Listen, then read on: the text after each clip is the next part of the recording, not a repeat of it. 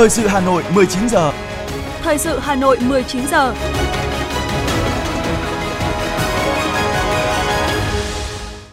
Kính chào quý vị và các bạn. Mời quý vị và các bạn nghe chương trình thời sự tối nay thứ sáu, ngày 21 tháng 4 năm 2023. Những nội dung chính sẽ được đề cập đến trong chương trình. Thủ tướng Phạm Minh Chính đón hội đàm với Thủ tướng nước Cộng hòa Séc Petr Fiala thăm chính thức Việt Nam. Nhân kỷ niệm Ngày sách và Văn hóa đọc Việt Nam lần thứ hai, Ủy viên Bộ Chính trị, Bí thư Thành ủy Đinh Tiến Dũng tới thăm phố sách Hà Nội. Phó Chủ tịch Ủy ban Nhân dân thành phố Vũ Thu Hà kiểm tra phòng dịch COVID-19. Trong phần tin thế giới có những tin đáng chú ý, Liên minh châu Âu bổ nhiệm đại sứ mới của khối tại Ukraine. Campuchia sắp khởi công xây dựng đường cao tốc kết nối với Việt Nam và sau đây là nội dung chi tiết. Thưa quý vị và các bạn, sáng nay tại Hà Nội, Thủ tướng Phạm Minh Chính chủ trì lễ đón Thủ tướng nước Cộng hòa Séc Petr Fiala thăm chính thức Việt Nam từ ngày 20 đến ngày 22 tháng 4. Lễ đón được tổ chức trọng thể theo nghi thức dành cho người đứng đầu chính phủ thăm chính thức Việt Nam. Chuyến thăm chính thức Việt Nam là chuyến công du châu Á đầu tiên của Thủ tướng Petr Fiala kể từ khi nhậm chức cuối năm 2021 và là chuyến thăm đầu tiên của người đứng đầu chính phủ Séc đến Việt Nam trong 15 năm vừa qua. Ngay sau lễ đón chính thức, Thủ tướng Phạm Minh Chính đã hội đàm với Thủ tướng Cộng hòa Séc Petr Fiala. Hai thủ tướng đã trao đổi toàn diện về tình hình phát triển kinh tế xã hội mỗi nước, quan hệ hợp tác song phương và các vấn đề về khu vực quốc tế cùng quan tâm. Sau hội đàm, Thủ tướng Chính phủ Phạm Minh Chính và Thủ tướng Petr Fiala đã chứng kiến lễ ký các văn kiện hợp tác trong lĩnh vực tương trợ tư pháp về hình sự, đầu tư, giáo dục. Cũng trong chiều nay, đoàn đại biểu cấp cao do Thủ tướng Cộng hòa Séc dẫn đầu đã tới chào xã giao Chủ tịch nước Võ Văn Thưởng. Thủ tướng Petr Fiala đã thông báo với Chủ tịch nước Võ Văn Thưởng về kết quả của hội đàm tốt đẹp với Thủ tướng Phạm Minh Chính diễn ra sáng nay. Chủ tịch nước Võ Văn Thưởng cảm ơn Thủ tướng Petr Fiala đã dành cho Việt Nam tình cảm quý báu chân thành và chúc chuyến thăm Việt Nam của Thủ tướng Petr Fiala cùng đoàn đại biểu chính phủ Cộng hòa Séc thành công tốt đẹp. Chào mừng Ngày sách và Văn hóa đọc Việt Nam lần thứ hai, ngày 21 tháng 4 năm 2023 và mừng 6 năm phố sách Hà Nội đi vào hoạt động ngày 1 tháng 5 năm 2017 đến ngày 1 tháng 5 năm 2023. Sáng nay, Ủy viên Bộ Chính trị, Bí thư Thành ủy Hà Nội Đinh Tiến Dũng đã tới thăm phố sách Hà Nội, phố 19 tháng 12, quận Hoàn Kiếm. Bí thư Thành ủy Đinh Tiến Dũng ghi nhận những nỗ lực của quận Hoàn Kiếm, các đơn vị, tổ chức cá nhân trong việc xây dựng và phát triển phố sách Hà Nội để nơi đây trở thành điểm đến văn hóa hấp dẫn của thủ đô, góp phần nâng cao văn hóa đọc trong cộng đồng.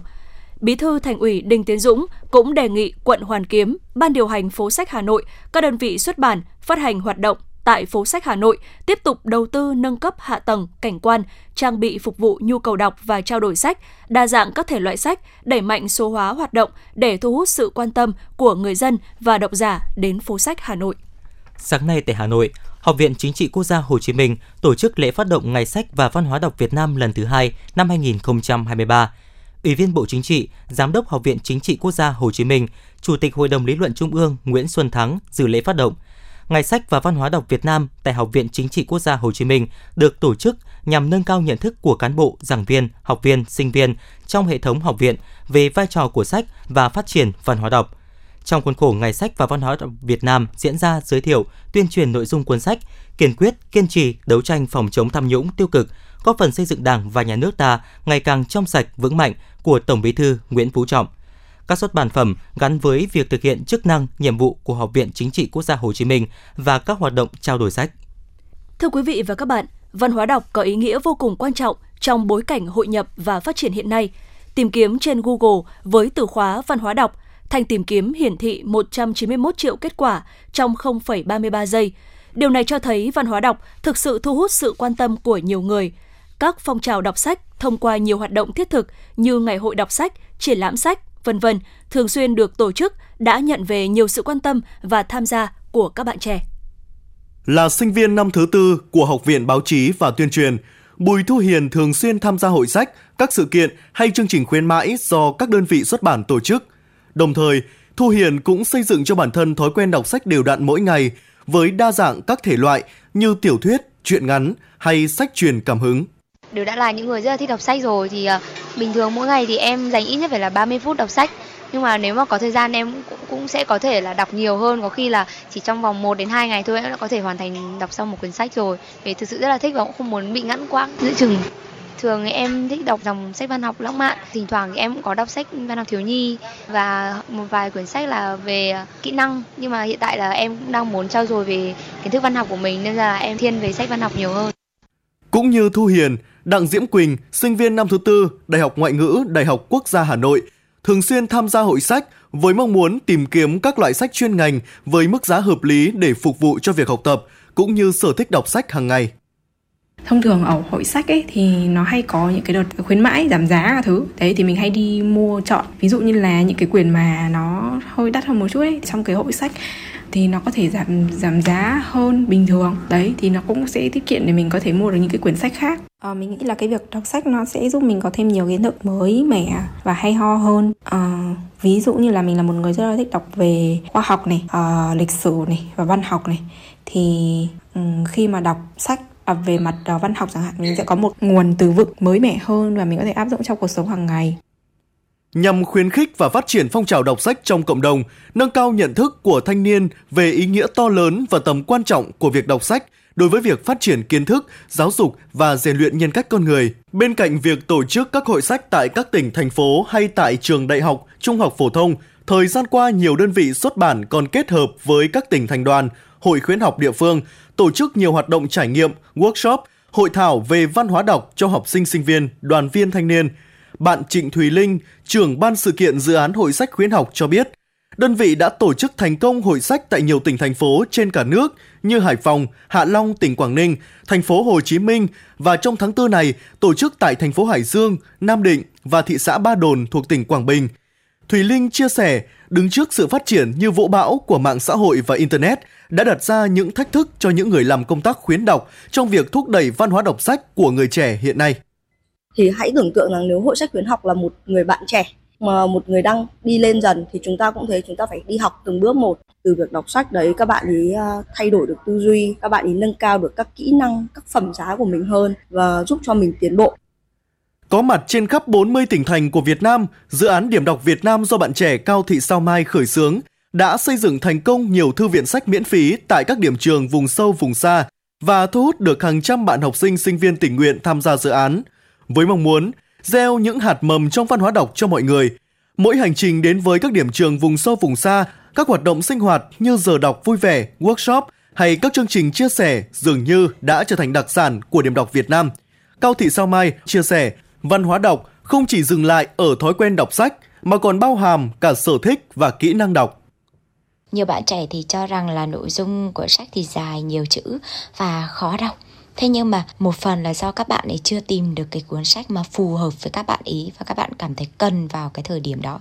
Cái thứ hai đó là thật sự là chọn lựa được những cái cuốn sách tinh hoa những cái cuốn sách mà tạo cái giá trị cho chính bản thân mình nhiều và đọc thì rất là thu hút. Và cái thứ ba đó là chọn cái phong cách nội dung phù hợp với cái hành văn của của mình thì nó cũng sẽ giúp cho các bạn là kết nối với sách dễ hơn. Thì uh, mình tin rằng nếu các bạn chọn được cái cuốn sách nó hội tụ đủ cả ba cái yếu tố vừa rồi thì cái việc mà các bạn đọc sách nó không còn nhàm chán nữa kể cả sách dài đến bao nhiêu chăng nữa thì mình vẫn cảm thấy là đọc sách rất là thú vị. Và quan trọng hơn nó là có một cái môi trường cộng đồng để chúng ta cùng nhau tạo dựng những cái thói quen tích cực và thói quen tốt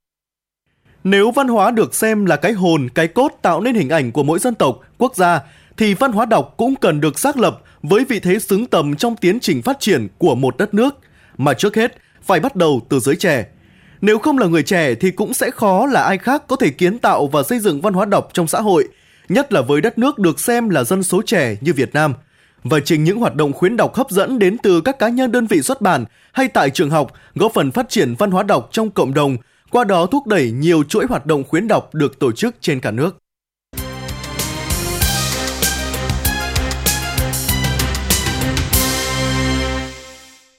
Tiếp theo là những thông tin quan trọng khác. Thưa quý vị và các bạn, sáng nay, Ủy viên Trung ương Đảng, Phó Bí thư Thường trực Thành ủy, trưởng ban chỉ đạo chương trình 04 của Thành ủy Nguyễn Thị Tuyến đã chủ trì hội nghị sơ kết giữa nhiệm kỳ thực hiện chương trình đẩy mạnh thực hiện hiệu quả chương trình mục tiêu quốc gia xây dựng nông thôn mới gắn với cơ cấu lại ngành nông nghiệp và phát triển kinh tế nông thôn, nâng cao đời sống vật chất tinh thần của nông dân giai đoạn 2021-2025. Dự và phát biểu chỉ đạo có Ủy viên Trung ương Đảng, Bộ trưởng Bộ Nông nghiệp và Phát triển Nông thôn Lê Minh Hoan, phản ánh của phóng viên thời sự.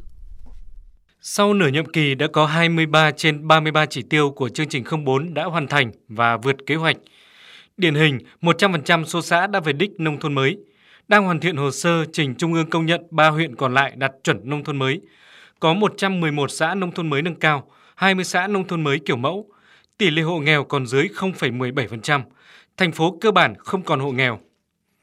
Phát biểu tại hội nghị, Bộ trưởng Bộ Nông nghiệp và Phát triển Nông thôn Lê Minh hoàn đánh giá, chương trình 04 đã giúp nông nghiệp nông thôn thủ đô ngày càng đi vào chiều sâu, đời sống vật chất tinh thần của người dân ngày một nâng cao, cơ cấu kinh tế nông nghiệp chuyển dịch tích cực. Đặc biệt, nông nghiệp nếu được tổ chức hài hòa trong đô thị sẽ giúp tối ưu hóa chi phí vận chuyển, tăng khả năng cung cấp tại chỗ, giảm chi phí và góp phần đảm bảo tiêu dùng tại chỗ. Tiếp thu ý kiến chỉ đạo của Bộ trưởng, Phó Bí thư Thường trực Thành ủy Nguyễn Thị Tuyến khẳng định kết quả là đáng phấn khởi, song trong 33 chỉ tiêu vẫn còn 10 chỉ tiêu kết quả còn hạn chế. Để hoàn thành 100% chỉ tiêu vào năm 2025, trưởng ban chỉ đạo chương trình 04 Thành ủy nhấn mạnh, tập trung xây dựng nông thôn hiện đại, phồn vinh, hạnh phúc, dân chủ văn minh, có kết cấu hạ tầng kinh tế xã hội đồng bộ theo tiêu chí đô thị. Tiếp tục xây dựng nông thôn hiện đại, phồn vinh, hạnh phúc, dân chủ văn minh, có kết cấu hạ tầng và hướng tới là xây dựng một cái nông thôn Hà Nội à, văn minh kết hợp với phát triển đô thị nhưng mà phải hài hòa cái cái cái yếu tố hài hòa mà đồng chí bộ trưởng hôm nay phân tích rất là kỹ. Thì chúng tôi xin không nhắc lại bởi vì bộ trưởng đã nêu cái ý đó rất là sâu sắc rồi. Với một cái thủ đô kết nối toàn cầu một thủ đô sáng tạo và hội nhập hội tụ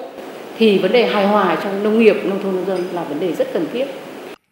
Cùng với đó, Thường trực Thành ủy Nguyễn Thị Tuyến yêu cầu các cấp các ngành địa phương tiếp tục đẩy mạnh tuyên truyền nâng cao nhận thức trách nhiệm của cán bộ đảng viên và nhân dân về xây dựng nông thôn mới. Quy hoạch cần chú trọng phát triển hài hòa đồng bộ cả nông nghiệp, công nghiệp, dịch vụ gắn với cơ cấu lại lao động, tạo sinh kế việc làm tại chỗ, nâng cao thu nhập cho nông dân. Đẩy nhanh tiến độ thực hiện cơ cấu lại ngành nông nghiệp, đổi mới mô hình tăng trưởng gắn với phát triển nông nghiệp sạch, nông nghiệp hữu cơ, nông nghiệp sinh thái – tăng cường thu hút và tạo điều kiện thuận lợi cho doanh nghiệp đầu tư vào nông nghiệp, nông thôn để tạo thêm nhiều việc làm, nâng cao thu nhập cho người dân, đẩy mạnh chuyển đổi số, ứng dụng công nghệ thông tin, hướng tới xây dựng nông thôn mới thông minh. Triển khai đồng bộ, hiệu quả, phấn đấu mỗi xã có nhiều sản phẩm ô cốp và có thương hiệu, giá trị và sức cạnh tranh cao chú trọng phát triển nhân rộng các mô hình du lịch nông thôn, xây dựng các làng nghề gắn với văn hóa du lịch nhằm thu hút đông đảo du khách trong nước và quốc tế đến tham quan trải nghiệm. Và cuối cùng, phát triển nông nghiệp, nông thôn phải gắn với không gian di sản văn hóa, vật thể, phi vật thể, bảo vệ các giá trị bản sắc văn hóa dân tộc.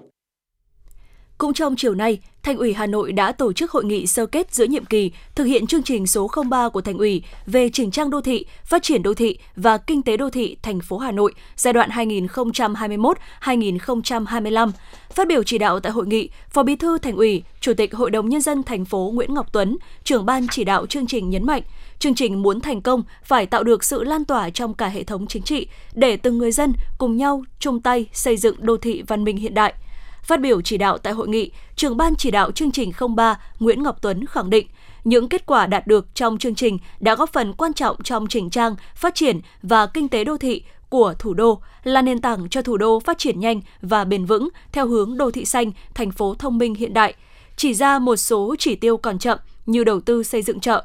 hạ ngầm hệ thống cáp điện lực, thông tin, tỷ lệ vận tải hành khách công cộng, xử lý nước thải đô thị, đồng chí Nguyễn Ngọc Tuấn yêu cầu các địa phương, sở ngành liên quan phải chỉ rõ nguyên nhân, phân tích, tìm giải pháp tháo gỡ, trong đó nêu cao vai trò lãnh đạo chỉ đạo của cấp ủy người đứng đầu và đặc biệt phải tạo được sự lan tỏa trong cả hệ thống chính trị. Các đơn vị địa phương cần nâng cao trách nhiệm người đứng đầu, xử lý kịp thời, nghiêm minh đối với cán bộ công chức vi phạm kỷ luật và trách nhiệm thực thi công vụ, gây khó khăn phiền hà cho cá nhân – đó là ý kiến chỉ đạo của Chủ tịch Ủy ban nhân dân thành phố Trần Sĩ Thành tại phiên họp thứ nhất Ban chỉ đạo cải cách hành chính chuyển đổi số thành phố trong chiều nay. Phát biểu tại phiên họp, Chủ tịch thành phố nhấn mạnh về kết quả các chỉ số vừa qua của Hà Nội còn thấp, chưa được như mong đợi. Các đơn vị cần phải nỗ lực hơn trong năm 2023 đồng thời yêu cầu 10 đơn vị địa phương có thứ hạng chỉ số hài lòng của người dân tổ chức đối với sự phục vụ của các đơn vị quận huyện thấp nhất, nhanh chóng khắc phục – về cải cách hành chính cần phải đánh giá lại việc phân cấp ủy quyền vừa qua, chuẩn hóa lại quy trình, đưa ra đề xuất giải pháp, bảo đảm mang lại lợi ích thực sự cho người dân. Xây dựng quy chế làm việc của đơn vị và công tác phối hợp giữa các đơn vị địa phương để nâng cao hiệu quả công việc thực hiện kế hoạch đối ngoại năm 2023 của thành phố Hà Nội và nhận lời mời của lãnh đạo Hội đồng Nhân dân thủ đô Viêng Chăn từ ngày 20 tháng 4 đến ngày 24 tháng 4 năm 2023, đoàn đại biểu thủ đô Hà Nội do đồng chí Phùng Thị Hồng Hà, Ủy viên Ban Thường vụ Thành ủy, Phó Chủ tịch Thường trực Hội đồng Nhân dân thành phố dẫn đầu thăm và làm việc tại nước Cộng hòa Dân chủ Nhân dân Lào. Trong chương trình làm việc, chiều nay, đoàn đã tiếp kiến đồng chí Khambay Damlat, Ủy viên Trung ương Đảng, Phó Chủ tịch Quốc hội nước Cộng hòa Dân chủ Nhân dân Lào. Tại buổi tiếp kiến, đồng chí Phùng Thị Hồng Hà cho biết, trên cơ sở nhận thức về ý nghĩa và tầm quan trọng của quan hệ Việt Nam-Lào, Lào-Việt Nam, Đảng bộ, chính quyền và nhân dân thủ đô Hà Nội luôn mong muốn cùng Đảng, Nhà nước Lào, thủ đô Viêng Chăn cũng như các địa phương đối tác của Lào tiếp tục phối hợp chặt chẽ, trao đổi thông tin kinh nghiệm, hợp tác giúp đỡ lẫn nhau trong xây dựng và phát triển trên tất cả các lĩnh vực, bày tỏ vui mừng khi được đón đoàn công tác của thủ đô Hà Nội đến thăm. Phó Chủ tịch Quốc hội nước Cộng hòa Dân chủ Nhân dân Lào Khambay Damlat thông báo về tình hình Lào gần đây, kết quả hợp tác giữa Quốc hội hai nước khẳng định sẽ phối hợp chặt chẽ với thủ đô Hà Nội, triển khai thực hiện có hiệu quả hợp tác giữa hai thủ đô, góp phần đưa mối quan hệ đoàn kết đặc biệt Lào-Việt Nam ngày càng phát triển, đi vào chiều sâu, hiệu quả và thiết thực trên các lĩnh vực. Cũng trong chiều nay, đoàn công tác đã chào xã giao đồng chí Anu Pháp Tunalom, Bí thư Trung ương Đảng, Bí thư Thành ủy, Chủ tịch Hội đồng Nhân dân thủ đô Viêng Chăn.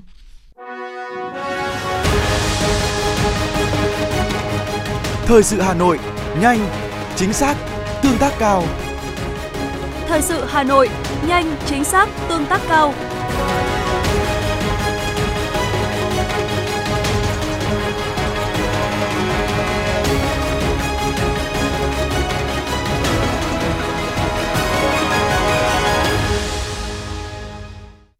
Thưa quý vị và các bạn, sáng nay, Phó Chủ tịch Ủy ban nhân dân thành phố Vũ Thu Hà đã kiểm tra đột xuất công tác phòng chống dịch COVID-19 tại bệnh viện Đa khoa Y học cổ truyền Hà Nội và các đơn vị y tế trường học trên địa bàn quận Nam Từ Liêm.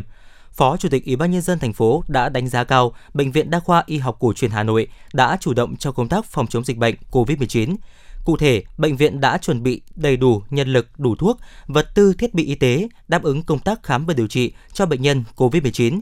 Phó Chủ tịch Ủy ban nhân dân thành phố yêu cầu bệnh viện cần duy trì hoạt động khám chữa bệnh và sẵn sàng công tác phòng chống dịch COVID-19 khi có diễn biến phức tạp, đồng thời tăng cường các biện pháp phòng chống, chống lây nhiễm chéo, tuyên truyền nhân viên y tế, người bệnh và người nhà bệnh nhân tuân thủ việc đeo khẩu trang và không tập trung nơi đông người.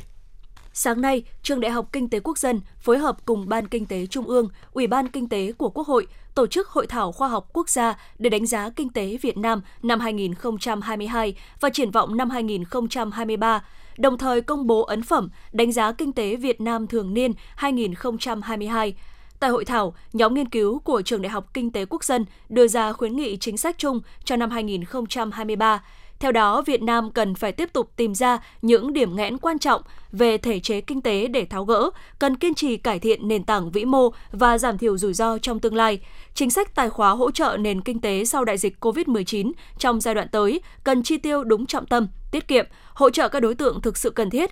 chính phủ cần có những giải pháp cả về ngắn hạn và dài hạn để đẩy nhanh giải ngân vốn đầu tư công.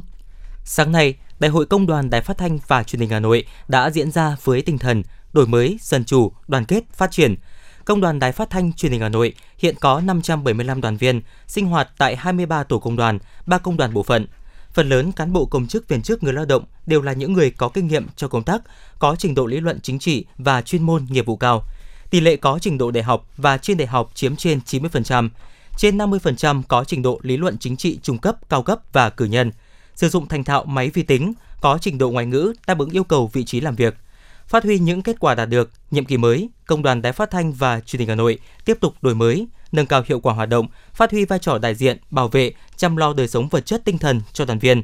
tích cực tham gia xây dựng Đảng, chính quyền trong sạch vững mạnh, xây dựng đội ngũ ngày càng đáp ứng yêu cầu nhiệm vụ trong thời kỳ hội nhập và phát triển, tăng cường kỷ luật, xây dựng nếp sống văn minh nơi công sở, hoàn thành xuất sắc nhiệm vụ được giao. Sáng nay ngày 21 tháng 4, tại Hà Nội, Trung tâm Lưu trữ Quốc gia 3 đã tổ chức trao bản sao hồ sơ cho cán bộ DB thuộc Hội Cựu Giáo chức Bộ Giáo dục và Đào tạo. Phát biểu tại buổi lễ, Giám đốc Trung tâm Trần Việt Hoa cho biết, 72.000 hồ sơ đang lưu trữ tại trung tâm của cán bộ DB là khối tài liệu đồ sộ, phản ánh chân thực giai đoạn lịch sử khi đất nước thực hiện chủ trương điều động cán bộ vào chiến trường miền Nam lao động, chiến đấu, Tại buổi lễ, Trung tâm Lưu trữ Quốc gia 3 đã trao trả bản sao hồ sơ cho 5 cán bộ DB đã từng công tác tại Bộ Giáo dục và Đào tạo, gồm các ông Hoàng Lân, Nguyễn Hải Bật, Nguyễn Phúc Tuần, Dương Ngọc Tấn và bà Đặng Thị Thanh Bình. Hồ sơ gồm nhiều giấy tờ quý như đơn tình nguyện phục vụ chiến trường B, đơn tình nguyện đăng ký vào miền Nam làm công tác giáo vụ, sơ yếu lý lịch, thẻ đoàn viên, giấy chứng nhận chuyển đi. Tháng 4 cách đây 48 năm, từng đoàn quân ảo ảo như thác lũ tiến về Sài Gòn. Khoảnh khắc lá cờ giải phóng tung cánh trên bầu trời ngày 30 tháng 4 năm 1975 chính là một dấu mốc vĩ đại trong lịch sử dân tộc. Tổ quốc thống nhất, Bắc Nam sum họp, đất nước chọn niềm vui, bước vào kỷ nguyên mới, độc lập, tự do. Những ngày tháng tư này, ngắm nhìn non sông một dải cờ bay, ta càng thêm bồi hồi xúc động khi nghĩ về những năm tháng hào hùng của đất nước với những cột mốc lịch sử trọng đại từ Hiệp định Geneva đến Hiệp định Paris và kết thúc bằng đại thắng mùa xuân năm 1975. Chương trình chính luận nghệ thuật đặc biệt Khát vọng hòa bình, một câu chuyện được viết bằng ngôn ngữ âm nhạc, kể lại hành trình dặm dài đi tìm độc lập, thống nhất của cả một dân tộc với điểm nhấn chính là giai đoạn 1973-1975, chặng đường đấu tranh cuối cùng để đi tới ngày thống nhất, đất nước tròn niềm vui. Chương trình Khát vọng hòa bình, đất nước chọn niềm vui sẽ được phát thanh truyền hình trực tiếp trên kênh H1, H2, sóng FM 96 và trên các nền tảng số của Đài Phát thanh Truyền hình Hà Nội vào lúc 20 giờ ngày 28 tháng 4 năm 2023. Mời quý vị và các bạn đón xem.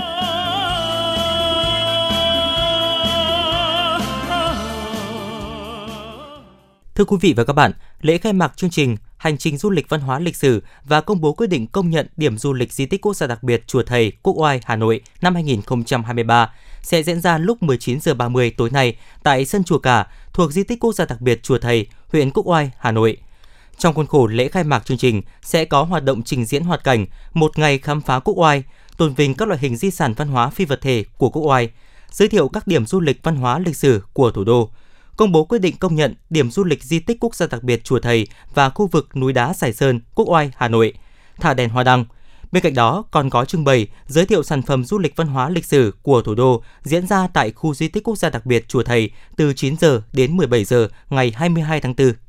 Cuối giờ chiều nay, tại Trung tâm Văn hóa Nghệ thuật số 22, phố Hàng Buồm, Hà Nội, Sở Văn hóa Thể thao Hà Nội và Viện Pháp tại Việt Nam đã họp báo và khai mạc triển lãm nhiếp ảnh Photo Hà Nội 23 Biên Nan Hà Nội Photo Hà Nội 23 Biên Nan nhiếp ảnh quốc tế do Viện Pháp tại Việt Nam khởi xướng dưới sự bảo trợ của Ủy ban Nhân dân thành phố Hà Nội. Dự án là kết quả hợp tác giữa Việt Nam và Pháp – Chương trình đặc biệt dành riêng cho trưng bày và thực hành nghệ thuật nhiếp ảnh này hướng tới mục tiêu tổ chức nhiều hoạt động ở nhiều địa điểm trong thời gian hơn một tháng. Đây là cơ hội cho đông đảo công chúng làm quen với tác phẩm của các nhiếp ảnh gia trong nước và quốc tế thông qua các hoạt động triển lãm, tọa đàm, workshop, chiếu phim, art tour được trải nghiệm thực hành nhiếp ảnh, thể nghiệm hay nhiếp ảnh nghệ thuật, được gặp gỡ các nhiếp ảnh gia và giám tuyển triển lãm để thưởng lãm tác phẩm nhiếp ảnh qua một lăng kính khác. Photo Hà Nội 23 Biên Biennale sẽ mở cửa từ hôm nay đến ngày 3 tháng 6 tại số 22 Hàng Buồm, Hà Nội.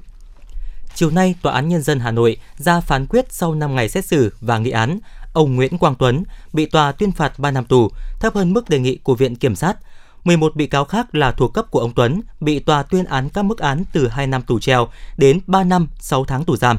Theo cáo trạng, hành vi của ông Nguyễn Quang Tuấn và 11 đồng phạm xâm phạm đến trật tự quản lý kinh tế của nhà nước trong lĩnh vực đấu thầu gây hậu quả rất nghiêm trọng.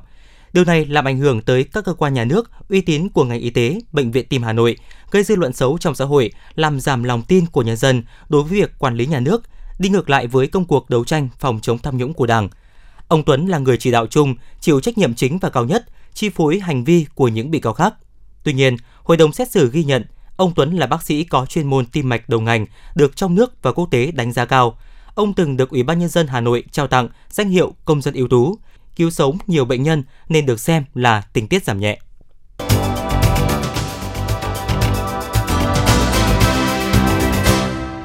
Xin được chuyển sang phần tin thế giới. Thưa quý vị, Phó Chủ tịch Ủy ban châu Âu EC đại diện cấp cao của Liên minh châu Âu EU về chính sách đối ngoại và an ninh, ông Joseph Borrell đã thông báo bổ nhiệm 40 trưởng phái đoàn và một đại diện lâm thời của EU. Trong số này, đáng chú ý có Phó Tổng Giám đốc phụ trách các cuộc đàm phán mở rộng của EC, bà Katarina Matenova sẽ trở thành đại sứ mới của khối tại Ukraine. Tổng thống Pháp Emmanuel Macron và người đồng cấp Mỹ Joe Biden đã có cuộc điện đàm nhằm thảo luận về nhiều vấn đề hai bên cùng quan tâm. Theo thông cáo được Điện Elysee đưa ra sau cuộc điện đàm giữa lãnh đạo hai nước, Tổng thống Macron đã thông báo vắn tắt cho người đồng cấp Biden những kết quả đạt được trong chuyến thăm của ông tới thủ đô Bắc Kinh Trung Quốc đầu tháng 4 này. Thông cáo viết, trong trung hạn, Trung Quốc có vai trò góp phần chấm dứt cuộc xung đột tại Ukraine theo những nguyên tắc và tôn chỉ của Hiến trương Liên Hợp Quốc. Lãnh đạo Mỹ và Pháp đã nhất trí về tầm quan trọng của nỗ lực duy trì liên lạc với nhà chức trách Trung Quốc trên cơ sở này. Bộ trưởng Bộ Giao thông Công chính Campuchia, ông San Chanthon cho biết tuyến đường cao tốc kết nối thủ đô Phnom Penh với thành phố Bavet, tỉnh Svay Rieng, giáp với cửa khẩu Mộc Bài, tỉnh Tây Ninh của Việt Nam sẽ được khởi công xây dựng vào tháng 6 năm 2023 với sự tham dự của Thủ tướng Hun Sen. Tuyên bố trên được ông Sun Chanthor đưa ra trong buổi lễ khánh thành Trung tâm Kiểm tra Kỹ thuật Phương tiện Giao thông Samrong Andet tại thủ đô Phnom Penh vào sáng nay. Bộ trưởng Sun Chanthon cũng bày tỏ hy vọng tuyến đường cao tốc này sẽ hoàn thành vào đầu năm 2027.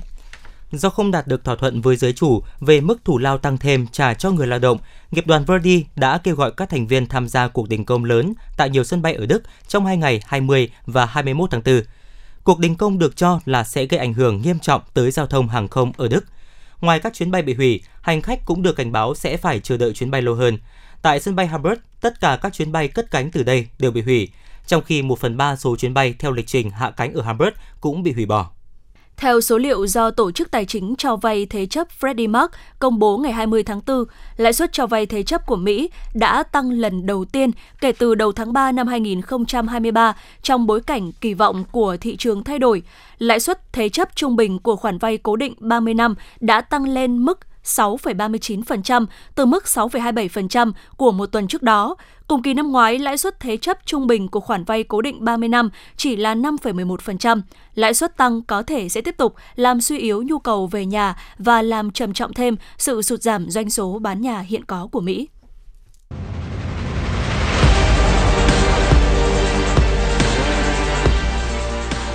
Bản tin thể thao Bản tin thể thao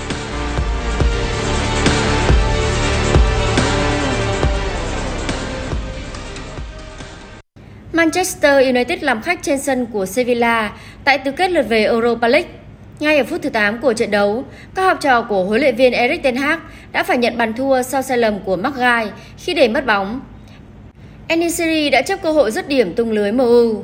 Có bàn thắng sớm, tinh thần thi đấu của đội chủ nhà càng tăng cao. Họ liên tiếp đặt khung thành của MU trong tình trạng báo động. Phút 47, tỷ số được nâng lên thành 2-0 cho Sevilla. Người ghi bàn là Loe Bede. Những phút sau đó, MU dồn lực tấn công nhằm tìm kiếm bàn gỡ. Tuy nhiên, những chân sút của đội bóng áo đỏ đã không thể ghi bàn vào lưới đối phương, thậm chí còn phải nhận thêm bàn thua ở phút thứ 81. Thắng chung cuộc 5-2 sau hai lượt trận, Sevilla giành quyền vào bán kết. Ở một trận đấu khác, Juventus hòa một đều trên sân của Sporting Lisbon ở lượt về với bàn mở tỷ số của Rabiot. Trong khi đó, Leverkusen vượt qua đội chủ nhà Union Saint-Gilloise với tỷ số 4-1 và thắng 5-2 sau hai lượt trận. Trên sân nhà, Roma thắng Feyenoord 2-1 sau 90 phút. Hai đội hòa nhau hai đều sau hai lượt trận và phải đá hiệp phụ.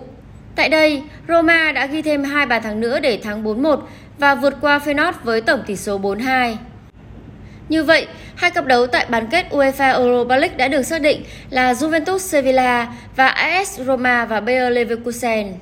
Đương kim vô địch Carlos Alcaraz gặp đối thủ đồng hương Tây Ban Nha là Batistuta August tại vòng 3 giải quần vợt Barcelona mở rộng. Cả hai đều là những chuyên gia trên mặt sân đất nện, nhưng trước cây vật trẻ tuổi số 2 thế giới đang ở phong độ đỉnh cao, Batistuta Agot cũng chỉ duy trì được sự cân bằng qua 6 ván đầu, trước khi để mất break và thua 3-6. Trong set thứ hai, hạt giống số 1 Alcaraz cũng đã tận dụng để bẻ game cầm ra bóng của đối thủ để thắng 7 năm. Đánh bại hạt giống số 13 Batistuta Agut chung cuộc 2-0, cây vợt 19 tuổi Carlos Alcaraz ghi tên mình vào vòng tứ kết. Anh sẽ gặp một người Tây Ban Nha khác là hạt giống số 10 David Fokina. Trong khi đó, hạt giống số 2 là Stefanos Tsitsipas đã có trận đấu dễ dàng hơn dự đoán với Denis Sapovalo. Hạt giống số 11 đến từ Canada và cho thấy sân đất nện đã không phải là sở trường của anh với việc chịu thua khá chóng vánh. Hai set đấu kết thúc chỉ sau hơn một giờ đồng hồ với tỷ số là 6-3 và 6-2, nghiêng về Stefanos Tsitsipas. Dự báo thời tiết ngày mai 22 tháng 4, Hà Nội nắng, có nơi xuất hiện nắng nóng, nhiệt độ cao nhất 36 độ C. Khoảng ngày 24 và ngày 25 tháng 4, bộ phận không khí lạnh ở phía Bắc sẽ tràn tới thành phố Hà Nội, gây mưa rào và rông kèm gió giật mạnh. Nhiệt độ giảm mạnh trong ngày 26 tháng 4, giao động ở mức 20 đến 25 độ C. Sau thời gian trên, không khí lạnh suy yếu, mây thay đổi, ngày nắng, đêm và sáng có lúc mưa nhỏ vài nơi, nhiệt độ có xu hướng tăng, mức cao nhất trong ngày 30 tháng 4 là 31 đến 32 độ C. Quý thính giả vừa nghe chương trình thời sự của Đài Phát thanh Truyền hình Hà Nội, chỉ đạo nội dung Nguyễn Kim Khiêm, chỉ đạo sản xuất Nguyễn Tiến Dũng, tổ chức sản xuất Vương Truyền, đạo diễn Kim Oanh, phát thanh viên Quang Minh Thu Minh cùng kỹ thuật viên Kim Thoa thực hiện. Thân mến chào tạm biệt.